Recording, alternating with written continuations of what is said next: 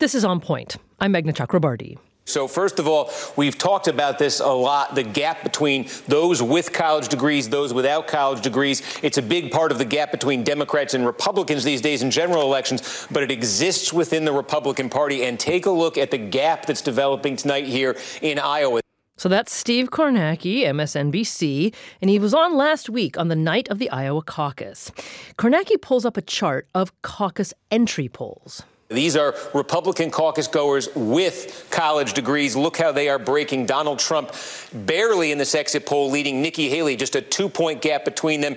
And then Kornacki pulls up another chart, this one of people without college degrees. Check this out.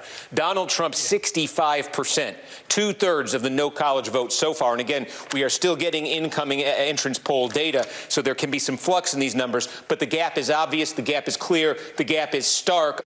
Okay, well, Kornacki isn't the only one to have noticed that. Today, we're going to be speaking with Batya Ungar Sargon. She says that gap is indicative not just of educational differences, but about a fundamental truth that she says Republican Party elites still don't understand about their own voters. Ungar Sargon is opinion editor at Newsweek. She's also the author of multiple books, including the forthcoming Second Class How the Elites Betrayed America's Working Men and Women. Batya, welcome to On Point. Wow, Meghna, thank you so much for having me. So excited to be here with you. Mm, I am really sorry. I, have seen my uh, the staff here on our end of the radio um, scrambling really hard to get that technical problem fixed, which obviously everyone hears that echo. But Batya, um, I'm grateful that you're going to bear with me while we work that out. Okay. So uh, first and foremost, I should say that uh, your um, your essay about what Republican Party elites you say don't understand appeared in the Free Press. Um, but what is it that they don't understand, Batya? Great question. So, um, as you opened with, one of the most salient features of America today is not its political divide, even though that is how we tend to hear it spoken about most often. The most salient feature of American life is actually the class divide, Meghna, that separates out the college educated from the working class. And increasingly, this divide maps onto the political divide to where the Democrats, who used to represent the working pl- class, are now much more representing the college educated as well as the dependent poor, mm-hmm. whereas 74% of people living in Republican led districts are working class and make less than the median wage. And so the Republican base is now really the working class, a lot of whom used to be Democrats and increasingly the multiracial working class. And so you have this growing percentage of the GOP electorate who are Hispanic and even black. You saw President Donald Trump get a historic 20% of black male voters in the last election. Now, the thing is, Meghna, that this divide, this class divide exists within the GOP as well. And so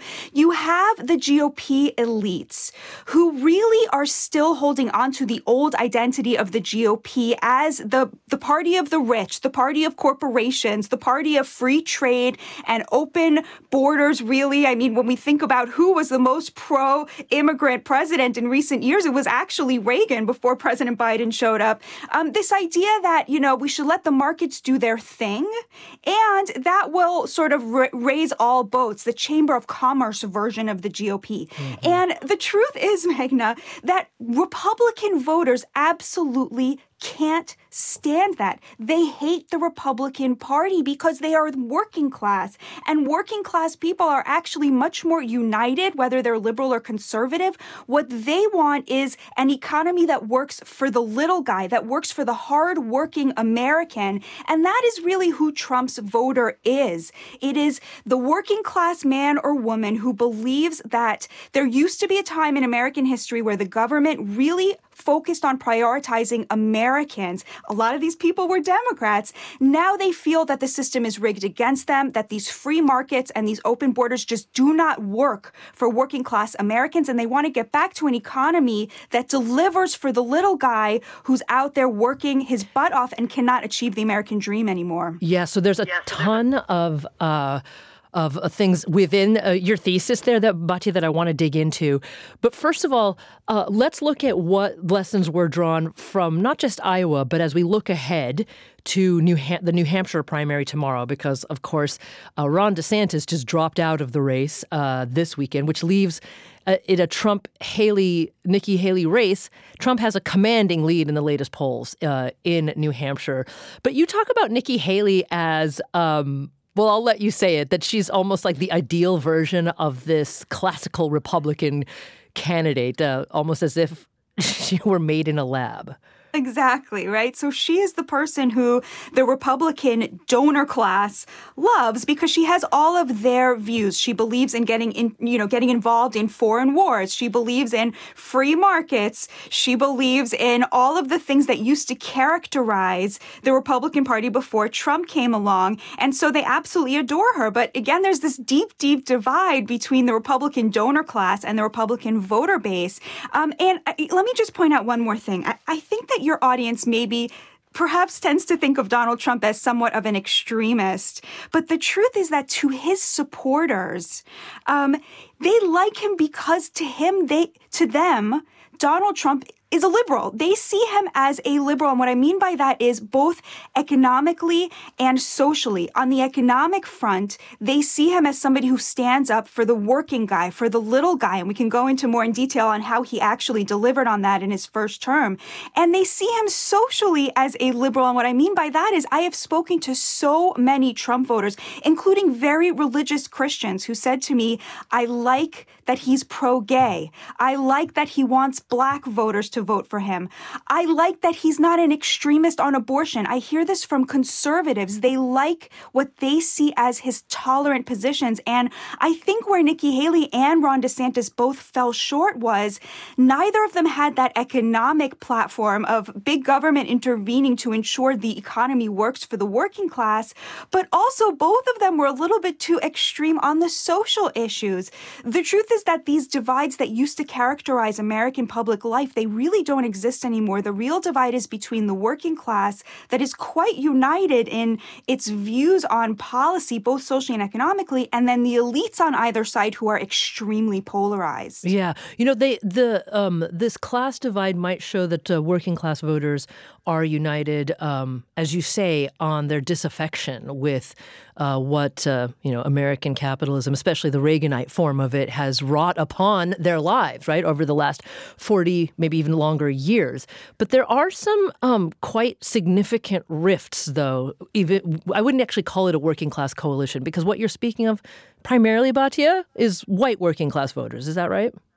Actually, no. Um, so it's very interesting because when you poll um, Black working class people on something like immigration, um, their views are actually slightly even more extreme than the average white voter. Uh, they feel extremely sold out um, by the policies that have allowed millions and millions of people to come in here, both legally and illegally. And in fact, the data shows um, that up to a 40% wage depression in Black employment over the last 40 years due to our immigration policy. So if you talk to Black Americans, um, they truly do feel that the Democrats' sort of swing to the far left on immigration has come at their expense, and there is increasing frustration over that. We also see that with Hispanics. Um, uh, uh, uh Hispanics now are completely divided between Republicans and Democrats, and you know, amazingly on on immigration as well, they feel much more similarly to working class whites than they do to the elites of either party. Mm. Yeah, you actually um, on that point, you are absolutely correct because I've been looking at various uh, analyses and polls basically since 2016 until recent times. And one of the most thorough ones that I encountered was from uh, Pew, right? Uh, they, they did a big one in 2017, which I'll come back to in a, in a second, but also one in 2021. And you're totally correct in terms of uh, the position that many Black American, working class Black Americans have about being a little more dubious about immigration, um, and um, perhaps also feeling especially aggrieved about how uh, the economic system has has treated them. But the divide, I suppose, that I I was focusing on was that. Um, the the re, amongst this socially conservative, economically liberal quadrant, which we'll talk about more, white folks in that quadrant are hostile to the position that more must be done to advance black Americans on, on civil rights. They simply do not see racism as a problem. Um, whereas black working class, uh, economically liberal, socially conservative voters who might seem to form an even larger coalition for Trump, this is the divide. They say, no, no, no, no, no. More must be done to advance uh, opportunities for African Americans. Racism is a problem. So that's the divide that I want to really go at right now uh, with you. That it's not uniform love for Trump or his policies for as long as race is a major issue in America. Yeah, um, you know, I, I, saw a recent poll from Gallup about affirmative action, which was um, struck down in college admissions by SCOTUS recently, right? Mm-hmm. And I was surprised to see that uh, the majority of Black Americans, over, I believe the number was between 51% and 54%, are happy to see that there is no longer uh, affirmative action in college admissions, that they oppose um, race based admissions. Um, and, I, you know, I knew that the majority of, because we had that polling from before, that the majority of Black Americans don't support affirmative action. Um, but what was most amazing about this Gallup poll, Meghna, was that um, the largest chunk of Black Americans who opposed affirmative action in admissions in college was the younger cohort. Usually, it's the opposite. Um, so, I, you know, what I have looked very closely at all of this data because I think it's extremely important, um, and I think it's very important that you bring it up. Um, when you look at the data showing, um, suppo- purporting to show uh, that white working class people, white Trump voters, um, have racial animus. If you look at the questions that they are asked, the questions are all about immigration mm. because the people posing those questions see immigration through a racial lens. But of course, to the working class person who's competing with illegal immigrants for work, uh, immigration is an economic question, right. purely and simply. Well, Batya, hang on here for just a minute because um, when we come back, there's a lot more I want to get into with you about the divide in terms of what you say the Republican Party still doesn't recognize uh, about Trump voters. Um, and whether or not I, I, I, don't want to necessarily play, play competing polls, but we'll we'll we'll dive into that more, and then we'll also talk with uh, Sarah Longwell as well about what she's heard directly from Trump's voters themselves. We'll be back. This is on point.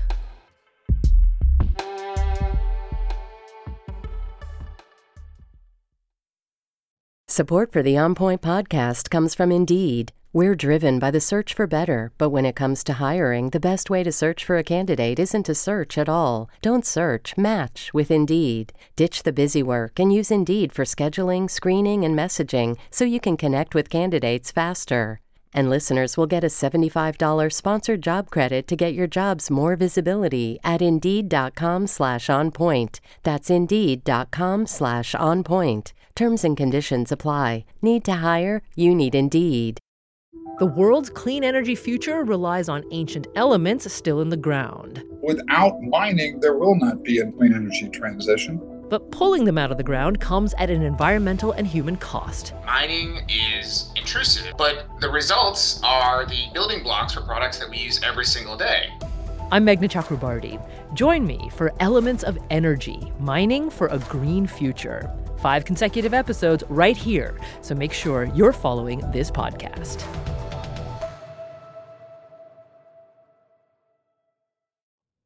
You're back with On Point. I'm Meghna Chakrabarti, and today we're speaking with Batya Ungar Sargon. She's the opinion editor at Newsweek magazine and also author of the forthcoming Second Class How the Elites Betrayed America's Working Men and Women. And she's written about what she thinks uh, even Republican Party elites still don't understand about Trump voters, and her uh, article appeared in the Free Press. Now, Batya, um, I just want to sort of refocus on the core of your thesis here.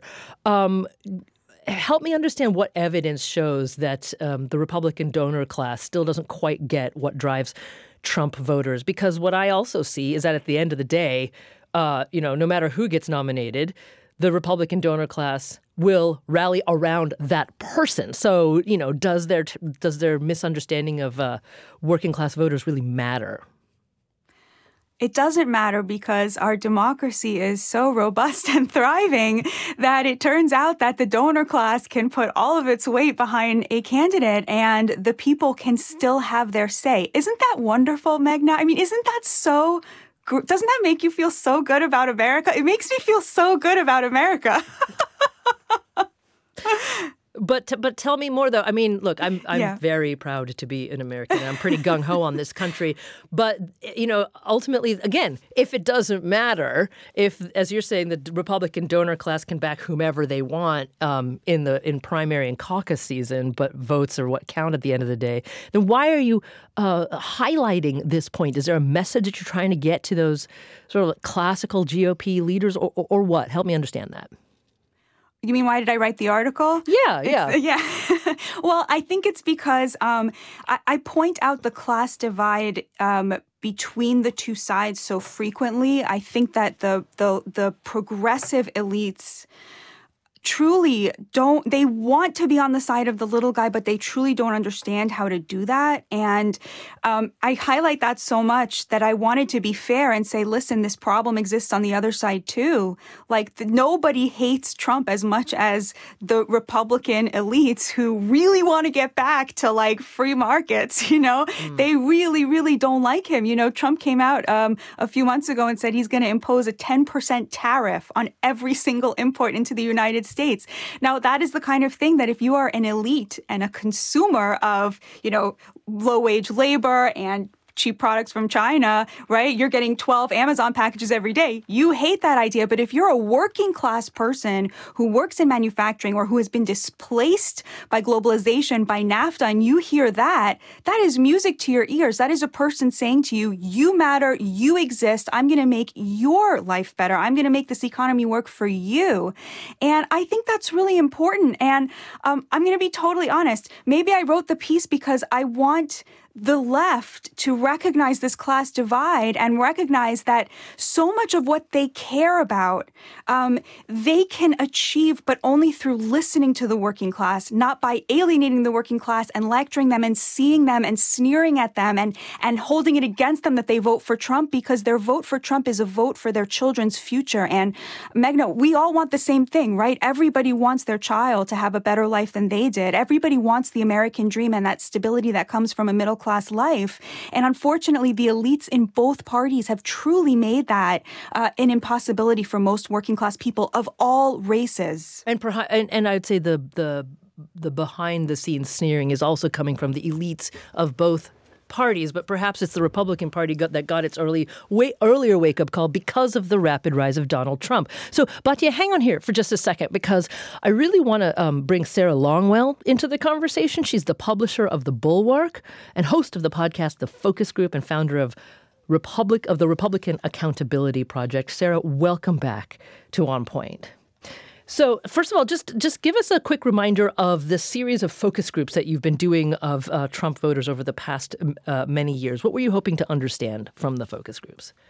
Well, when I began the focus groups, I started because I didn't understand what was going on with my party uh, when they elected Trump. And um, frankly, what I found, I do a focus group every week. I talk to a lot of two time Trump voters now. I talk to a lot of swing voters, but I talk to folks across the political spectrum on the left as well young voters, old voters, uh, voters of different races and economics and um, education levels. And uh, I think now a lot of, um, I certainly see this education divide. That was actually one of my mm. earliest things that sort of jumped off the page listening to voters, that the way college educated voters um, thought about Trump was different from the way working class voters thought about Trump. And uh, that you could sort of see happening in real time because we do the focus groups every week and have now for years, you could see in real time the political realignment that was taking place as these college educated, more suburban voters, um, a lot of times in, in these suburban, suburban areas outside of major metropolitan areas like Bucks County in Pennsylvania or Maricopa County in Arizona, how they were becoming more blue and voting for more Democrats than they traditionally had because uh, they were not interested in a Republican Party that Trump reflected.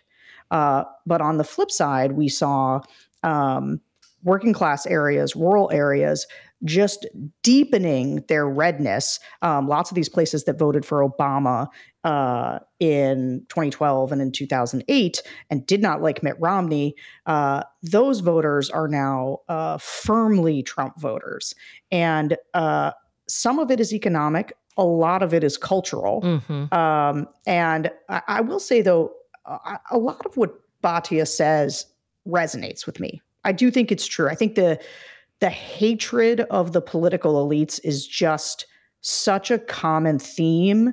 And you know, you asked her the question, you know, where's the evidence that these Republicans don't understand the voters? And I think one of the biggest pieces of evidence is the fact that Mike Pence uh, and Chris Christie um, and Nikki Haley that they ran for president at all. Uh-huh. Um, because not just because it's Trump's party, but because they reflect uh, a version of the pre-Trump GOP that just is no longer operational for voters. Voters don't want limited government, free markets, and American leadership in the world, GOP voters. Um, and the college educated voters who sort of wanted a lot of those things and voted for Mitt Romney and voted for George W. Bush, those voters, many of them, there's been sort of a split where some of them have learned to make their peace with Donald Trump or are just waiting for him to go away. But a lot of them have become Democrats or sort of right leaning independents that will vote for Democrats when the Republican candidate is too extreme. And we saw real evidence of that in 2022 when a whole bunch of mini Trumps ran um, in places like Arizona and Pennsylvania, Michigan, Wisconsin, and they lost. Uh, just like Trump lost in 2020. And I think part of what's important uh, to remember is that while Trump has touched on something very deep, an anger that's very deep. Uh, he's also alienated uh, through a lot of fundamentally un American behavior. Uh, the majority of people in the country. Mm-hmm. And uh, so while this political realignment is going on and he is pulling uh, both new people into the Republican Party, many of them um, irregular voters or people who hadn't been paying much attention to politics prior to his arrival. He's also alienating huge swaths of voters. Um, and uh, and and as a re- as a result, the Republican Party uh, has been sort of shrinking uh, as it becomes more extreme. Uh, but Batya's point about Trump being perceived as a, a, cultural and economic moderate, that is really true um, especially from a lot of these working class voters. They think he's more moderate on abortion.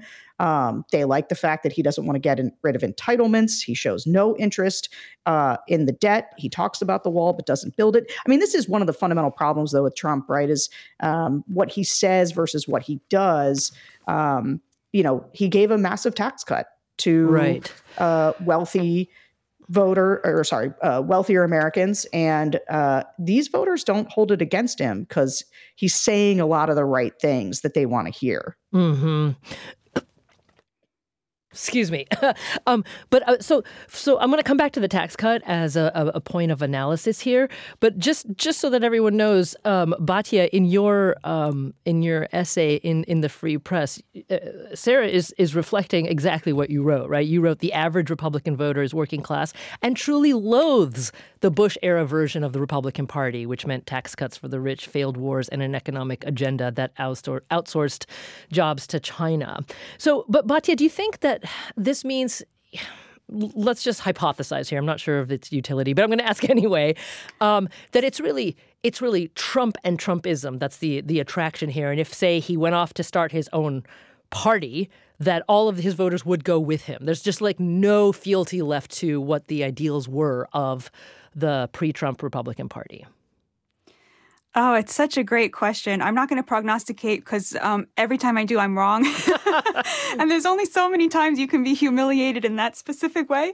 Um, but um, I will say that that sort of quadrant of the American populace, the quarter of Americans who, who are populists, right, who believe in sort of big government creating an economy that works for the working class, um, not welfare, that's not what they're into, but they're into, you know, Americans being able to achieve the American dream through hard work um, and, and achieve dignity in their work, that they see neither party really reflecting that kind of economic agenda, um, coupled with a sort of moderation on social issues.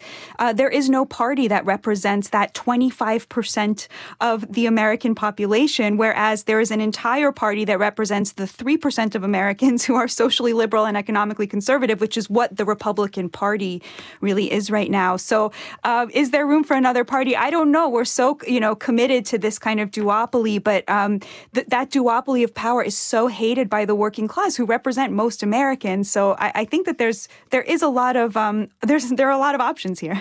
so I, I, just want to explain because all of us keep mentioning the quadrants, and so for yes. folks who aren't familiar with it.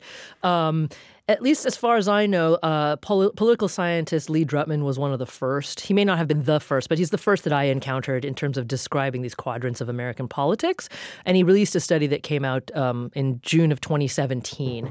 And um, basically, he created there's this quadrant, right, which ha- uh, this map. X axis is measuring people on their scale of economic conservatism to economic liberalism. And then, of course, the social scale, excuse me, is on the y axis. And so there are quadrants of voters that are that you can organize that way. The people who are, well, Batya, as you said, economically uh, conservative and um, socially conservative, economically liberal, socially liberal, and and the opposites. And it seemed as if a huge number of Donald Trump's voters came from that socially conservative, economically liberal quadrant. Okay, so with that idea in mind, since definitions are very, very important here, Sarah, can I just hear from you quickly how you would define who is in that quadrant and what socially conservative and economically liberal, um, how you would define that as a political stance? Yeah, I mean, well, I would describe it as. Um, uh, I guess I mean these are people who vote Republican, uh, and they tend to be evangelical Christians uh, and more rural voters who um, are perfectly happy with big government uh, entitlements like Medicare and Medicaid, um, are interested in the government potentially doing more for them, especially uh, around healthcare. Uh, and I think that oftentimes can be attracted to the Democratic Party when it is talking about economic issues like bringing new jobs, um, being more, uh, you know, the Democratic Party has historically been more um, anti-free trade, uh, and that was why the you know Democratic Party used to appeal more to working class voters, but where the Democratic Party has started to alienate more of these voters uh, is around cultural issues. And um, on those cultural issues, the Republican Party has seen a real opportunity and has, you know, the Republican Party, when I was sort of coming up in it, it was historically very anti union. Um, and uh, much more favorable to sort of the corporate side of things. Mm-hmm. Um, and that has been really changing. I was really surprised when I saw Marco Rubio. I knew that the corner had been turned when I saw Marco Rubio sort of side against Amazon with the workers who were trying to organize. Um, and I think that the Republican Party has seen an opportunity to paint the Democratic Party as sort of captured by Wall Street, um, and to say that they are for the they are for working class folks now. I see much less evidence though that they truly are acting that way, uh, as opposed to their rhetoric having shifted um, when it comes to the economics of it. But on the on the cultural issues, that's why they have leaned into um, a lot of the sort of anti-trans messaging, the woke books, um, and they are tapping into something very real and fundamental, uh, where people who are more culturally conservative do not like the kind of newfangled uh, academic, like straight from the academy kind of DEI world. Um, and they're they're very hostile to a lot of those changes and see it as culturally alienating. And I think that has driven them into the arms of Donald Trump and this new version of the Republican Party, which um, has basically won them over on cultural stuff and then uh, has tried to be more hospitable hospitable to them on economic things. Yeah. Well, Batya, you wrote a whole book about that, right? Bad news: how woke media is undermining the democracy. Um, but Sarah, let me turn turn back to you for a second here, because the difference between what um, uh, between saying and doing and how this is playing out um, with those socially conservative, economically liberal voters. You had mentioned um, economy um, issues. And for example, from that 2017 tax cut, which was at the time a major, uh, like a signature policy from uh, the Republican Party and Donald Trump, I mean, there's been many studies subsequently from them. Um, there was one, for, for example, uh, I believe in 2021 from the IRS itself, who said that based on tax returns they're seeing, the group of Americans who benefited the most from the Trump tax cuts were in the 98th percentile and above of earning households in this country. So it means they had an adjusted gross income of more than $350,000 and above. So, and and yet that that uh, that doesn't seem to be registering amongst um, Trump's working class voters, who I don't know. Have they told you that they're feeling they felt an economic benefit from um, from his presidency? Oh well, they just think that the economy was so much better under Trump. I mean, that you do hear this constantly from people who voted for Trump. Um, they sort of forget that last year where the mismanagement around COVID cratered the economy, and they think entirely about um, the first three years where Trump was running the economy incredibly hot. Uh, he was adding to the debt. Uh, and giving out the you know these this large tax cut. And look i'm kind of an old school conservative in that way. I think i like limited government and free markets. I like um, lower taxes. Uh, generally i'm for those things but i think for me it is a question of when the reality doesn't match the rhetoric. And, uh, you know, Trump didn't build the wall. He talked about the wall a lot, and didn't talk about tax cuts a lot. Uh, but he gave a tax cut and there is no wall. Um, and uh, in terms of immigration, we still, uh, there were always caravans right around elections crossing the border. Um, and so it was more the way that Trump expressed the policies that appealed to people, and they don't seem to be holding him particularly accountable for the results or lack thereof. Mm.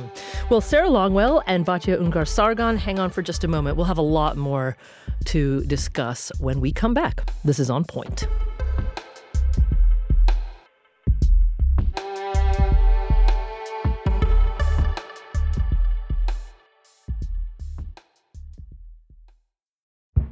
Did you kill Marlene Johnson? I think you're one of the first people to have actually asked. From WBUR and ZSP Media, this is Beyond All Repair, a new podcast about an unsolved murder that will leave you questioning everything. Somebody should be in jail for murdering my sister. A woman who's never been believed. As long as they think I have done this, then they're not looking for who actually did this. And that's what makes it a cold case. No, it's a botched case and a search for the truth, once and for all. Wow, it just gets more interesting.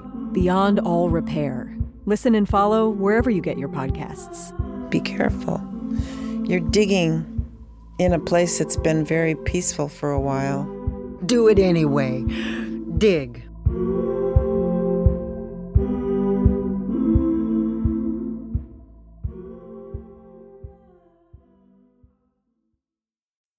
You're back with On Point. I'm Meghna Chakrabarti. Just a quick note on something we're working on for later this week. And that is what some religious analysts are calling a great de-churching in this United States because about 40 million Americans have left their religious institutions in the last 25 years, and a majority of them were once practicing Christians. But the most common reasons people are leaving the church are often maybe not as uh, uh, as profound and perhaps more banal than you might expect like going to church is an inconvenience in daily life or family event. So, what do you think about that? If you've stopped being a regular churchgoer, we want to hear from you about why. Whatever the reason is, we want to hear from you about that and let us know um, what impact that's had on you and your family and what would need to change for you to go back to church regularly. And you can send us your messages, preferably on the OnPoint Vox Pop app. If you don't already have it on your phone, just go to wherever you get your apps and look for OnPoint Vox Pop because you sound great when you send us your messages over that system. But if you want, you can also call us at 617 353 0683. That is for later this week. Today, we're talking uh, about the uh, what what makes a Trump voter and whether or not the re- leaders of the Repu- Republican Party, the Republican elite, so to say, have fully recognized that. And I'm joined today by Batya Ungar Sargon. She's opinion editor at Newsweek and author of the forthcoming Second Class: How the Elites Betrayed America's Working Men and Women. Sarah Longwell is also with us. She's a publisher at the Bulwark, host of the podcast The Focus Group and founder of the Republican Accountability Project. I want to hear just quickly from some of the voters that Sarah has been following for a couple of years now. So, for example, here's a, a voter from Sarah's focus groups who acknowledges that Trump is flawed, but still believes he's the candidate who best represents them. I just know what Trump offered when he was there last time, and I know we will get the same thing. Uh, if I could have the perfect candidate, I'd surely vote for them. But he isn't coming back yet. So when he comes back, all will be set right. But until then, I'll take Trump and, and what he has to offer. And here's another voter who likes Trump, but doesn't like either of the parties. Trump being the only candidate and ex president who actually really cared about people with, without caring so much about power. You can't trust Republicans, you can't trust Democrats. Trump was the only one you can trust. So I'd like to bring Heather Cox Richardson into the program now. She is an historian, author of the wildly popular newsletter Letters from an American, and her newest book is Democracy Awakening Notes on the State of America. Heather Cox Richardson, welcome back to On Point. Oh, it's a, always a pleasure, Meghna. Okay, so tell me, what do you think about this thesis that the elites of the Republican Party still don't quite have uh, their senses appropriately dialed in to recognize what the average Republican voter wants? Well, you know, as far back as 1986, the leaders of the Republican Party recognized that they could not sell their idea of tax cuts and deregulation as a means of helping working class voters. And as early as 86, they began very aggressively to reach out to evangelical voters and traditional American voters with the idea that they could motivate them based on the idea of fighting back against abortion, for example, women working outside the home, and certainly picking up on the racism that um, that Reagan had incorporated into quite deliberately into his anti-tax message. So the idea that this is somehow new is just simply wrong. It's been there for two generations, but there was always this through line among the leaders of the Republican Party with the idea that they would push that deregulation, tax cuts, free trade, and so on. Um, on the votes of those, you know, people keep saying the word cultural, but of course it was racist and sexist uh, messaging to base voters by saying, hey, the reason that we can cut taxes and the reason we don't need programs is because what those programs are doing is they're redistributing the hard, the tax dollars of hardworking white people to undeserving women and people of color. So that thing has always been there.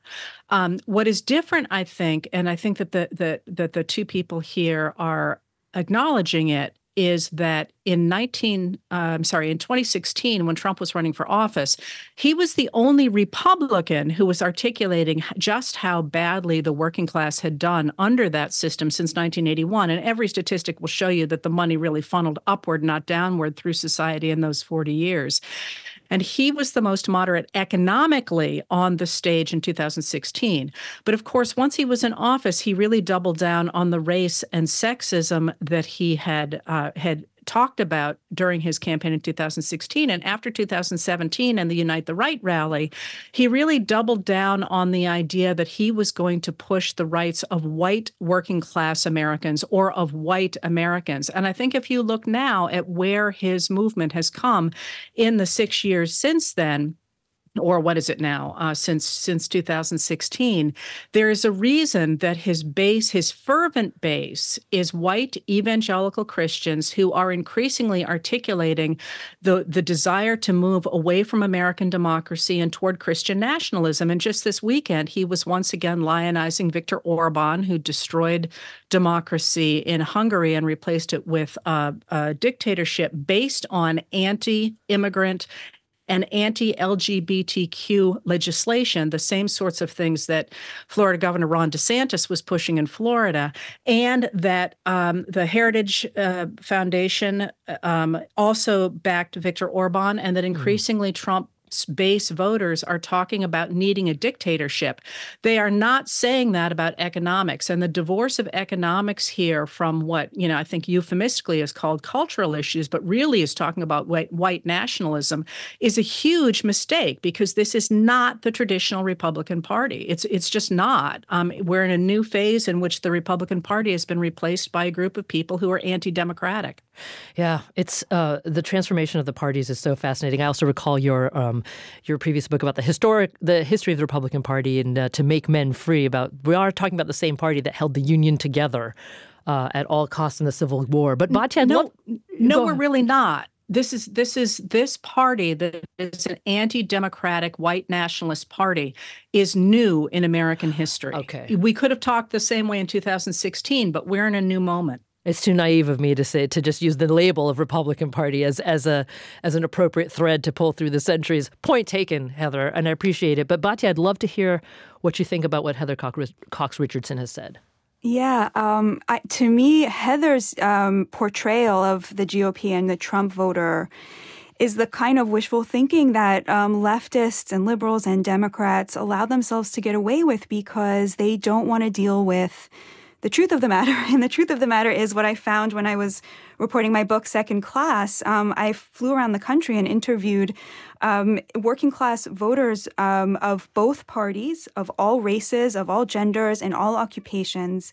And what I heard from them was just incredible, incredible consensus on the issues that didn't really fit into either party. Okay. So, for example, the vast majority of working class people that I interviewed, whether they were liberals or conservatives, whether, whether they voted Democrat or Republican, wanted to see something close to a total moratorium on immigration um, because they felt that it was their industries, and they were right about this, um, that are always getting flooded with new migrants and that they are competing with those people and it's driving down their wages. But but they also, whether they vote Republican or Democrat, wanted to see a universal health care that was paid for by the government. Mm. They were extremely suspicious of expanding the welfare state because they all knew people who chose not to work and to live off of the government. But they were also extremely upset about the free trade, Chamber of Commerce policies, globalization, NAFTA, offshoring of manufacturing that they felt had sold them, them out. They were extremely extremely pro gay, including most of the Christians I spoke to, but they were very worried about the transgender agenda in schools and in sports.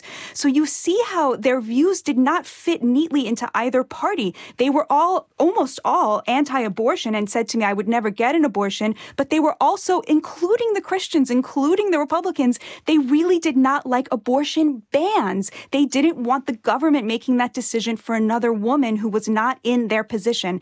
And Meg The thing that surprised me the most was I heard again and again from Democrats who were working class that Trump had put money in their pocket and that they recognized the impact he had had on the, the, the economy. He got rid of NAFTA. Um, he started a trade war with China, policing the border, historic black lows in black unemployment. This was all stuff that they recognized, even the, the working class people who chose to vote for Democrats. And at the end of the day, I'll just end with this. This is why the working class is so much more united than the elites because their agenda does not fit into either party. So they would never hold it against another working class person who voted for the other party because even when they vote for their party, they only get a fraction of what they would like. Yeah. So, Batya, let me ask you this because I share your uh, deep passion and love. I think all of us do here for American democracy, right? Yeah.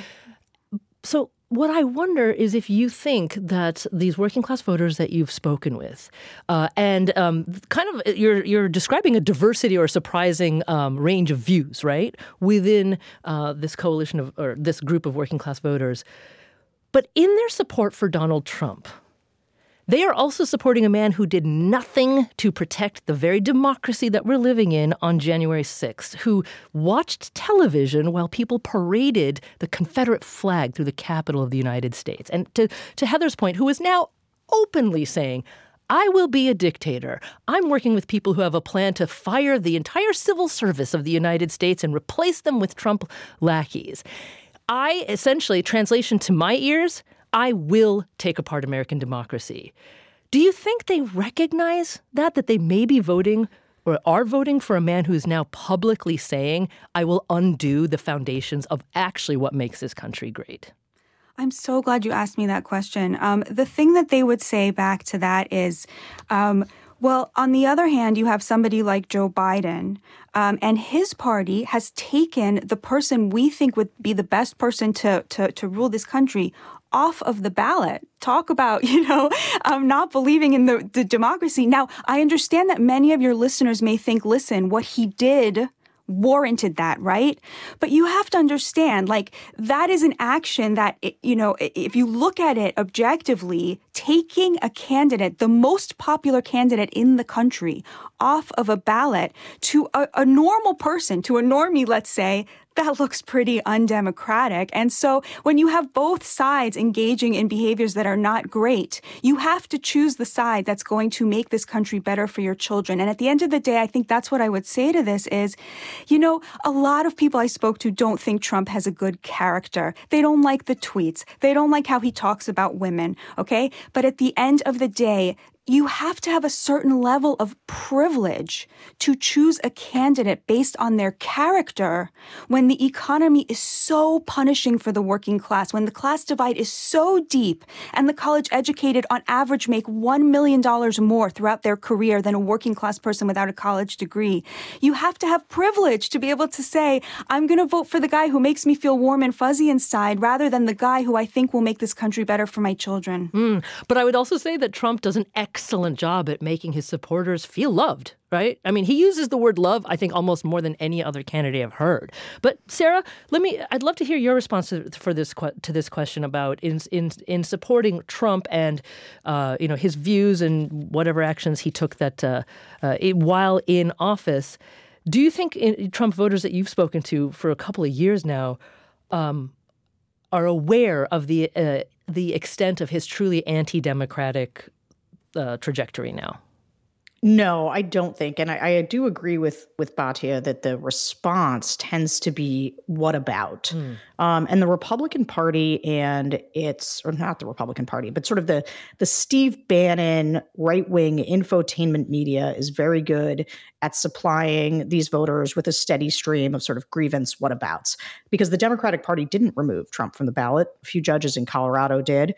Um, and they did it based on a constitutional interpretation because we're a constitutional republic, as lots of Republican voters like to uh, remind uh, people who call it a democracy.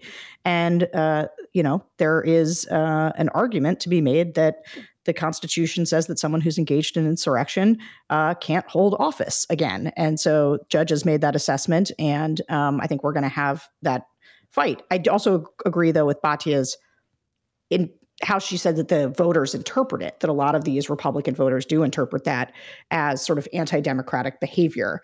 Uh, but I, I agree. I sort of want to split the difference between where Heather is and where Batya is because Trump is fundamentally illiberal. He does uh, praise dictators and has the whole time. Um, but there is a, um, a, a permission structure being built by folks on the right, including people who've just sort of had to come to terms with Donald Trump, but who are part of the old Republican sort of establishment where, you know, they say, well, Democrats are worse in all regards. Mm. Um, and as a result, that has become sort of uh, the assessment of a lot of these voters where they don't like Trump's character, uh, but they they believe that Democrats are just fundamentally worse on on all things. Um, so I think that Batya is correct about how voters see it. I think that Heather, though, is slightly more correct about the reality, which is that, you know, Batya keeps talking about what we can hand down to our kids. I'd like to hand a constitutional republic down to my kids. I'd like to give them an America in which um, we respect the peaceful transition of power, in which we don't sic our mobs on uh, on on our elected officials to try and overturn an election that don't lie to them about an election being stolen when it wasn't because that's another thing that a lot of these republican voters believe. In fact a majority of them believe that. And so um, and and you know another thing that you hear from a lot of these voters is how burnt are uh, burnt out they are on all the hate Donald Trump promotes about how he's tearing the country apart, about how many people mm. now advocate for civil war. I'm not going to go as far as Heather did about all it's just all white nationalism because I don't think that's true. Um, I think there's some of that, but I think a lot of it is just regular voters mad about immigration. Mad, I do think it's an anti-elite posture, um, but it is leading them to make decisions yeah. that are ultimately potentially catastrophic for right. the way that this country um, runs. Well, Heather, I'm so sorry. We only about have about 30 seconds left, but I do want to give you the last word today. The only thing I would point to is that in his three years before the COVID pandemic trashed the economy, G, uh, GDP under Trump was 2.5 percent. In the la- in the third quarter of 2023 under Biden, it was 4.9 percent, and wages actually increased significantly faster for the median American worker uh, than inflation did. And that simply, I think, part of our problem is the press that makes people unaware of mm. what's actually happening versus what rhetoric is telling them. Yeah. Well, Heather Cox Richardson, Batya Ungar Sargon, and Sarah Longwell, it's been a terrific conversation. I thank all of you for coming on the program today. I'm Meghna Chakrabarti. This is On Point.